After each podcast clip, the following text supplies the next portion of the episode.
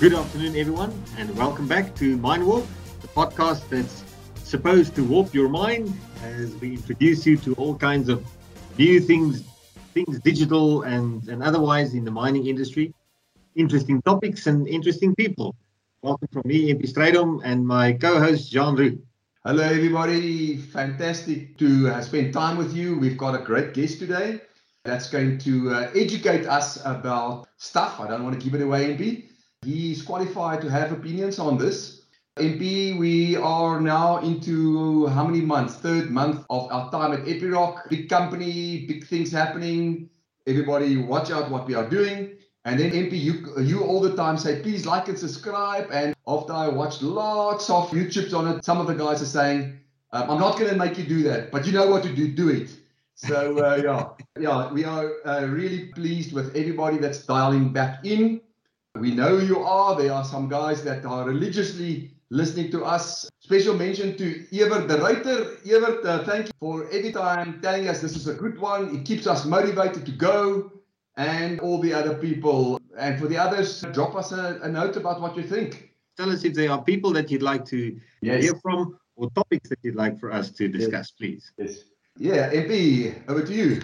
So today we've gotten a hot topic a hot button topic, I should say. We're talking about ESG. And for those of you who don't know what ESG is about, it is about environmental, social, and governance performance and reporting that all all listed companies at least uh, have to do. But more and more, it's not only listed companies, but any responsible company that have to think about the impact that they have as they do business on the environment, on the people that they uh, the communities within which they work and communities that work inside of the company. And of course all things governance. We we have a very special guest who who's no stranger to this topic. His name is jacques erasmus.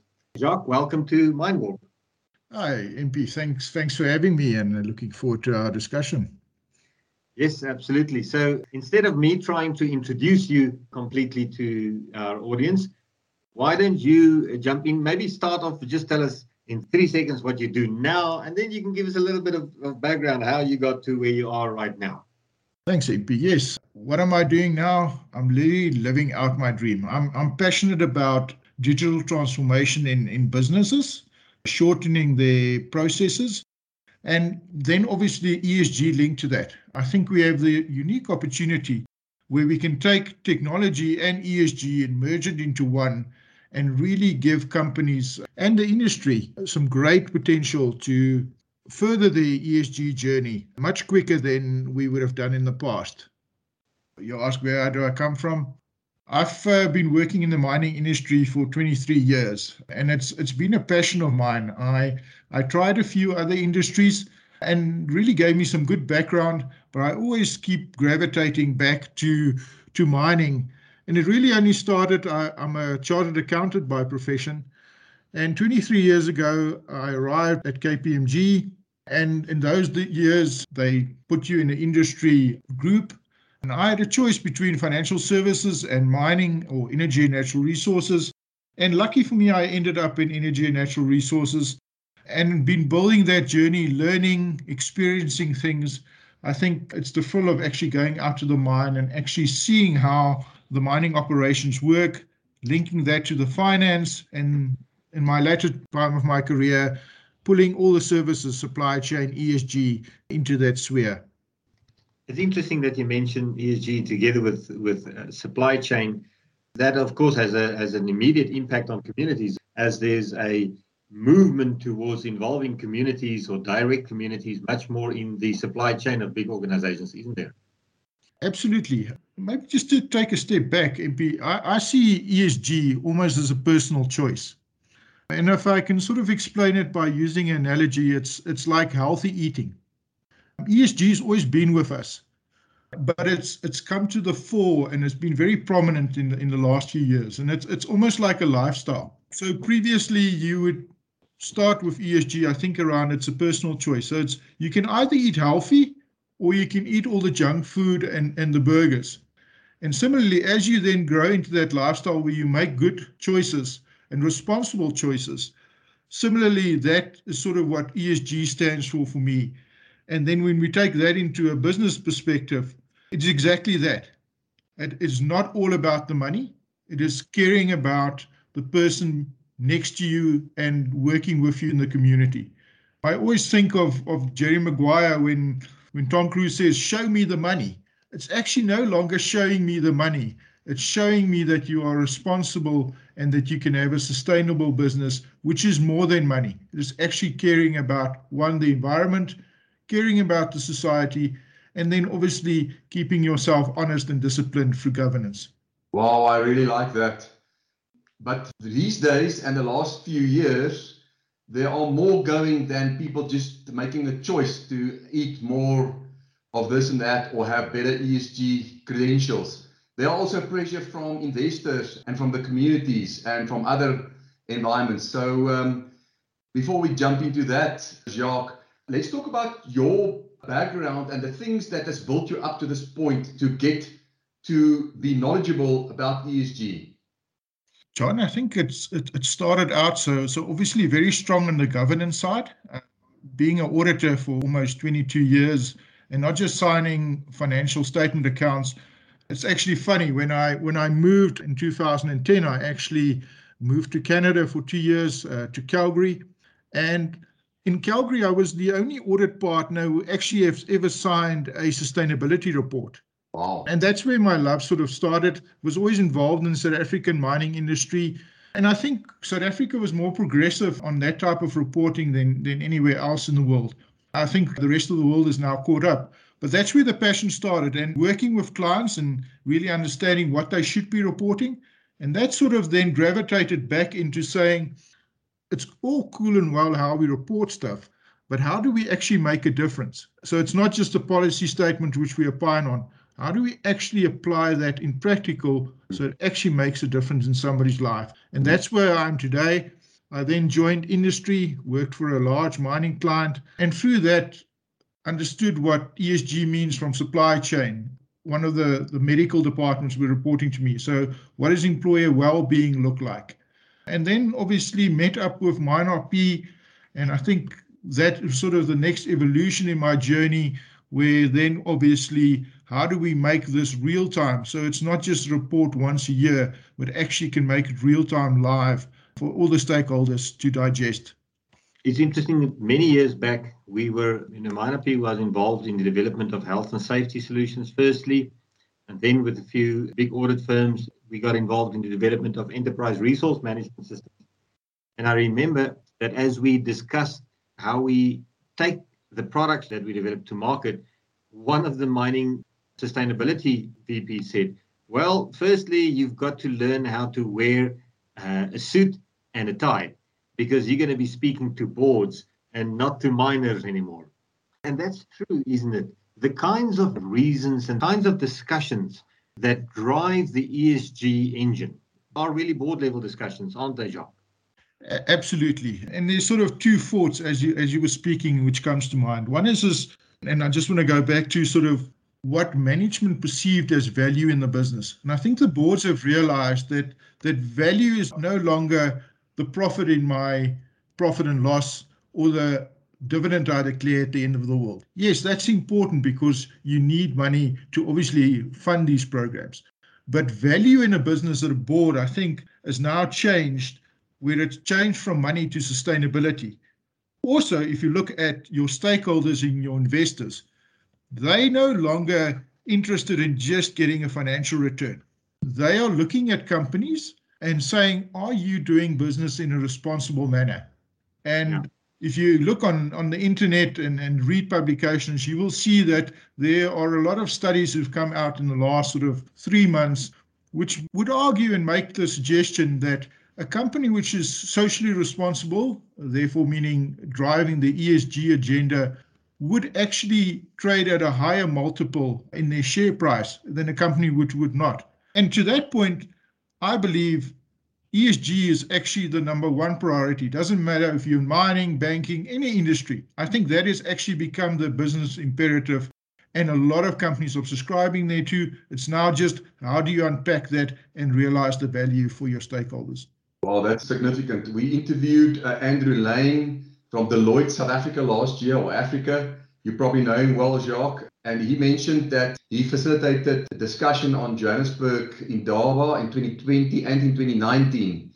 And the first question he asked his panel, which was uh, senior miners, CEOs or that level, he asked them, Gentlemen, what has changed since last year when I interviewed you on a panel? And they all answered Greta Thunberg. So in his podcast, he's talking about that. So from his discussion, I am reading that the pressure is on and that it's speeding up. What pressures uh, are you seeing into 2021, Jacques? Yeah, I always enjoyed Andrew Lane, worked two years with him at, at Deloitte. So I have a lot of respect for his view. And I think just to add to that, so if we unpack it and look and say what traditionally drove companies what was the boardroom discussion, it was all around finance. And auditing and, and financial uh, statements and accounting standards and so forth has been evolving over the last 100 years.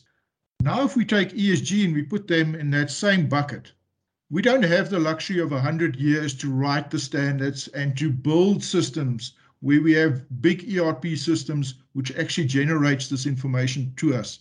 I think with technology, we are fortunate that it will be a lot quicker for us to actually get to that maturity point.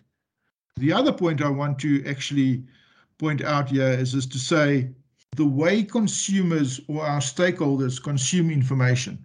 I think we all live in an age where we know, and I always talk about my children and how they consume data and information, and it's quite poignant. So I'm going to give away my age on this one. So Jean and MP, you would remember we still in the old age when you downloaded something and it still buffered for a while because you didn't have high-speed internet right? Today that was about yesterday. that was that was yesterday, but things change so quickly. In 24 hours, you can change the world these days. Jacques, all of them started with a, a five minutes of before they started.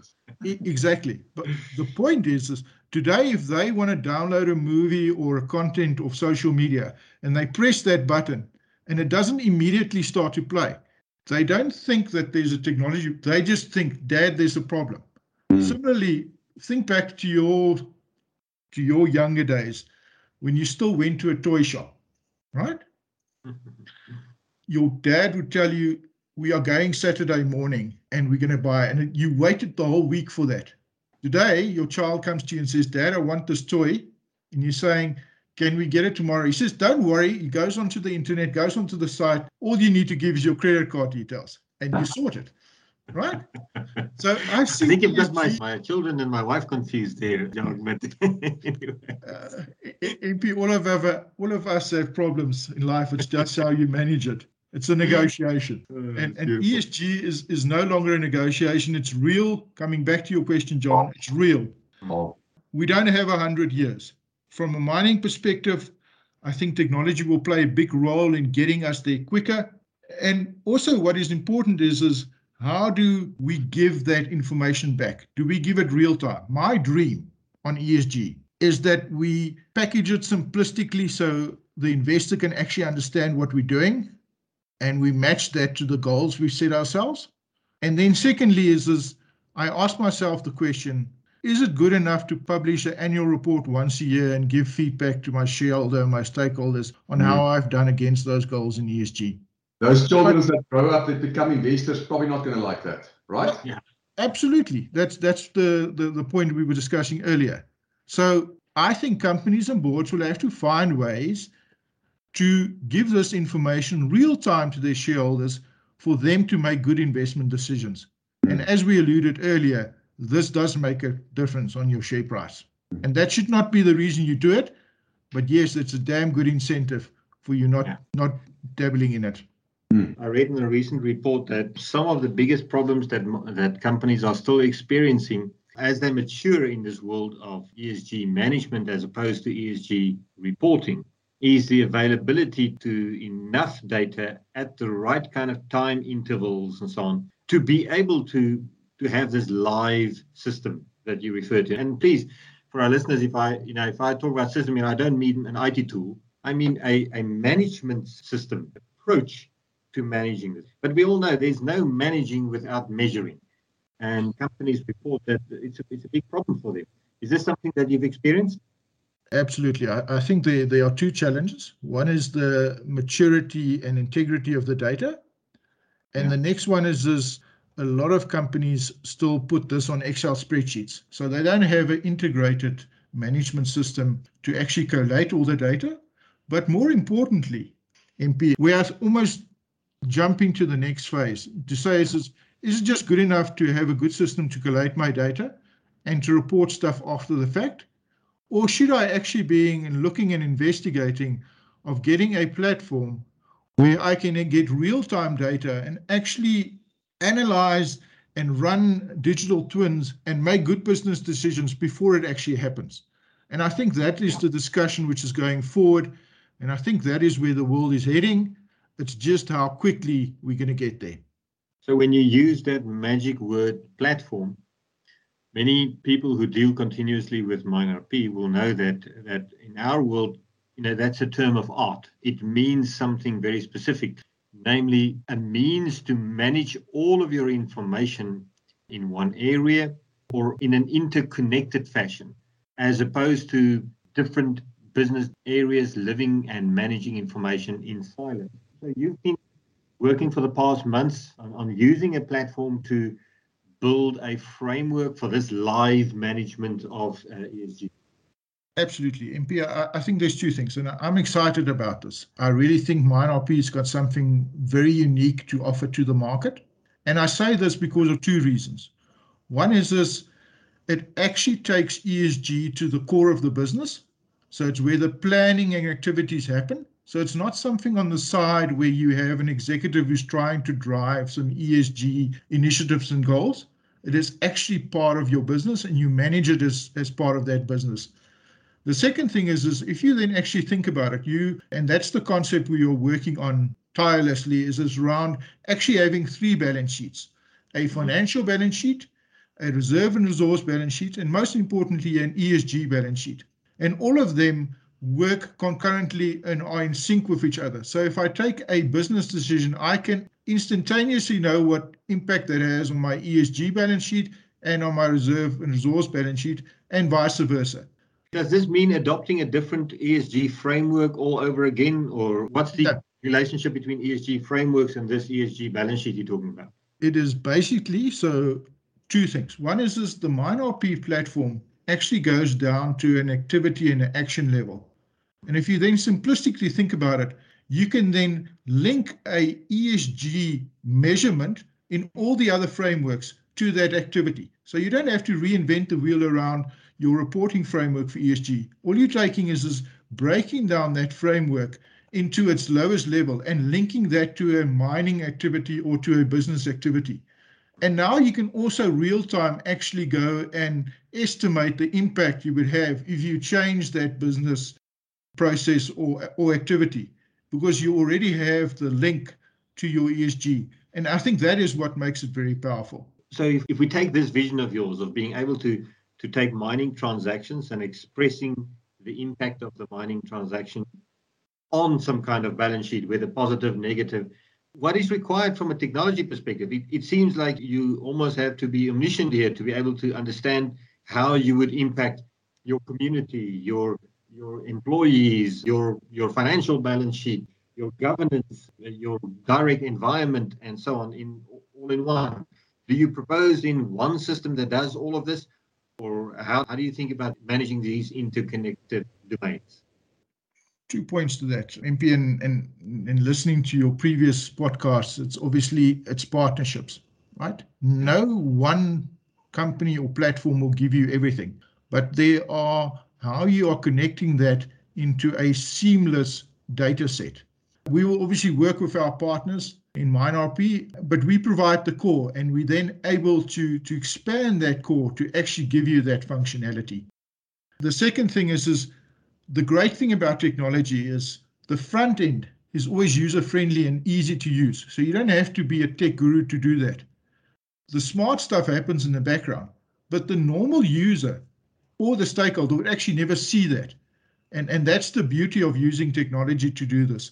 You don't have to be an IT specialist to actually make this come to life. And maybe as a final point, uh, I don't think this is just a dream. I think this is something which is very real. And I am very confident that in a very short space of time, this will be demonstrated in reality. Jacques, diving into a little bit of the detail of what it is that you are doing together with MineRP and with Epiroc as a new employee, but as a contractor before, aspects uh, like uh, digital risk management, ESG balance sheets, and ESG into the life of mine plans are some of the topics that you are working on. Could you open up a little bit more detail for us around two of these topics, please? Absolutely, Jean. I, think when you when you look at a life of mine, and let's look at what we currently have. It is a static model which gets updated once a year, and our operational plans, which we actually use to to further our mining activity, is not connected. So, in working for obviously one of the big mining houses, it became apparent to us, and this is for the first time finance with ESG components to it and, and mining actually crossed that divide. And I think that's very important. Although you would think you work in one company, you still very much had a silo approach, and the finance guys didn't talk to the mining engineers and, and vice versa. What we are doing now is bridging that divide. And the first thing we talk about risk management. So obviously having a very risk focused background. The question I ask myself is very simplistically this. If I have a life of mine what impacts that life of mine? And those are the various risk factors facing the company. Let's take a coal company as an example. Coal price, diesel price would obviously impact it. You're running our equipment, Transnet, and the like, exporting the coal to Richards Bay and so forth. I think what is then important is, is to say, if I have this life of mine, it can't be static. And my operational efficiencies would obviously feed back into the plan. Am I making my targets and goals? But then also all these external factors. And that's where digital risk management starts off. And we actually built in my previous uh, capacity a digital tool which has two components a risk sensing tool, which actually sense risks, something like COVID, for instance, and then obviously taking your traditional risks and putting it for a through a four scalings, not just impact and likelihood, but also interconnectivity and velocity. And taking all of those principles and applying that as a front end to our life of mine. Once you've sort of covered that bit, you then look and say, well, in my life of mine, how do I keep this document live? Well, how do I keep this plan live? Mm. And that there's not a disconnect between my operational plans and my life of mine. Because if I can put that into one, and update that on regular intervals, I hmm. will have a better outcome. Wow. And then obviously you look at that and all the stuff on supply chain flows through, all the ESG stuff flows through, and really now I can start to manage my working capital as a finance person at a mine. Mm-hmm. Previously, you were able to control it, but it was a bit of a guessing game. Hmm. Now, mm. I think with this type of platform, you actually have the ability to do it real time with good business information to take business decisions. And that's always my bottom line. I'm going to say it again. You can only take a good business decision if you have good business information. And wow. I think this is what it is trying to to achieve. Wow. Sure, Jacques, that's a that's a mouthful. So what I'm hearing is putting business processes together, putting people together on several sides of several divides, but also bringing data together and make the data more in time and essentially then bringing dashboards to make more decisions more often, as you said, not good enough to publish once a year anymore. So the question I want to ask is your experience around the types of people. Now we know that the data can be put together. Yes, it's complex, but the data can be put together. Like you are busy now with your team at, at MineRP. What complexities do you see of bringing people together in the different departments that will now have all this data on tap and are able to look left and right of their part of the business to be able to make proper ESG decisions and feed the board with proper information? I think it's almost comes down to consulting 101. It's change management. People have done stuff for many years and it's worked to an extent. Okay. But what has happened is this, and, and I think COVID's just exacerbated what we all knew, but we're always too scared to to admit to, is this that the world has changed. The world is interconnected by using technology. So I can get any piece of data in my personal life, but when I get to work, I get a siloed approach. And I yeah. think that has now been broken down. So I think one of your biggest stumbling blocks, as you rightly put it, is, is actually for people to lose this fear that data will expose me. That's absolutely nonsense. What I think is important is, is that data can actually help you do better in your job. I, hmm. have always used the analogy, and in, in, in my previous experience, we did some analysis around how people consume data and how long it takes them to put this data mm. together. Yeah. And, and this was not a, a, Oxford thesis, but what the findings were were people spending 70% of their time putting data together and only spending 30% mm. to actually analyze and take good business decisions based on that data. And the drive was very simplistic to turn that around. So spend 70% of your time on making good business decisions, looking at the data and interpreting it, and only 30% in actually collating it. And there's a whole podcast in there that we probably should talk to you about again, you know, all the behaviors that needs to support that, etc. It just reminds me of a study I recently listened to, or I should say a conference I, I listened to. And one of the speakers there, he was speaking on business leadership, and he says the fastest way to change someone's mind is to connect with their heart. And uh, I think that's probably one of the things that the ESG reporting and, and, and maybe even the ESG activists have managed to do better uh, over the past, say, decade, is moving from paper and a cold look at numbers to talking to people about the, the real social and interpersonal impact that their life and work has on their communities, their environments, and so on. Jean, it's been really fascinating listening to you to you speak. We wish you all the best. It has the potential, speaking of impact, to have a big impact in the industry if we're able to forward these kinds of, uh, of solutions and put the focus on this. But I want to just quickly come back to you as we close our, our podcast. And as we always do with all of our speakers, for people to get to know you a little bit better, we ask everyone what's on their bedside table you know? What do they read or, or what do they keep themselves busy with? In your case when you're not thinking about esg or about systems integration or change management etc so what's on your bedside table? And before you answer we all know that executives are under immense pressure and you be, have being an executive and now being executive on this side how do you balance your life? Jean, I actually read a book a while back. So you'll be disappointed to know that there is no book on my bedside table. Um, because I read this book, it's actually a great book. It's about me time. And, and I think we are neglecting that. We are so busy pleasing other people or doing things or caring for other people that we don't actually give ourselves that hour, two hours a week, which we need to actually recharge and just spend time with our own thoughts. So I read this book and it was inspirational for me and what I took then from that book is, is to say you need to find other outlets to let your creativity and and just relax. So so the two for me is is one is around I enjoy cooking. So I really love watching the cooking shows and then taking that creativity and trying and applying that in my own kitchen.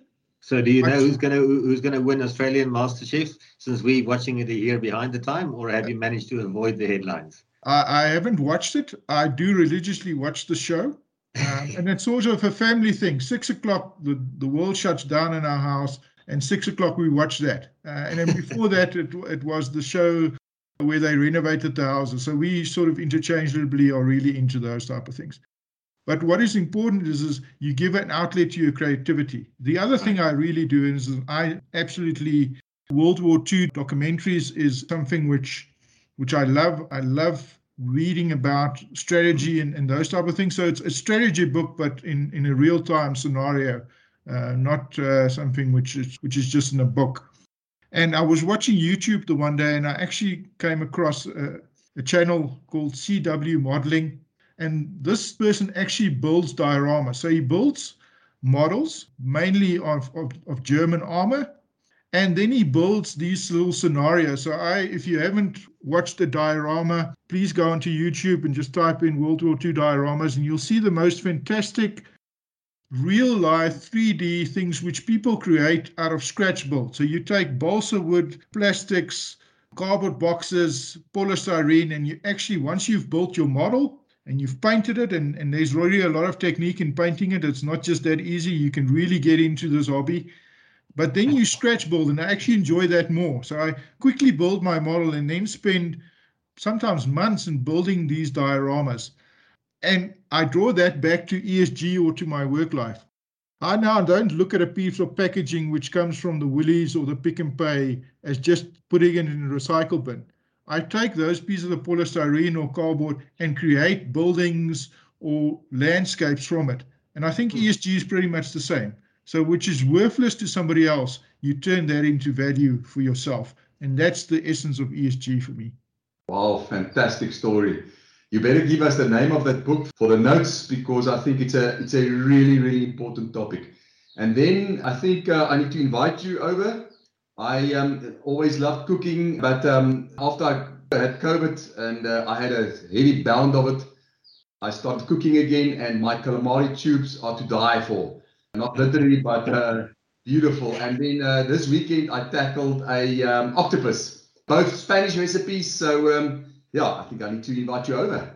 Absolutely looking forward to it, and, and maybe just the book. It's called Me Time: Finding Balance Between Taking Care of Others and Taking Care of Yourself by Jennifer E. Beal. Great read. I think that is could be life changing. It's not a strategy book of how to be a better manager or something. It's actually looking after yourself, and that's where I think everything starts. So MP, when for all those readers that that you know are fed up with all the reading, let's post that, and that can be their last book that they read. That sounds good. Sounds good. Thank you so much, Jacques. Thank you for your time and for your uh, wisdom. And Jean, always a pleasure. Thank you, MP. Thank you, Anika. That today is our production manager. Yes, maybe uh, while we said that, our thoughts are also with our normal production manager, Yanri. He is expecting twins and they are due within a week. And so we, we trust that she'll keep healthy and stay healthy. And, and we're looking forward to, to meeting the extended family. Oh, for sure. Thank you, Jacques. Thank you, everybody. Thank you for having Bye. me.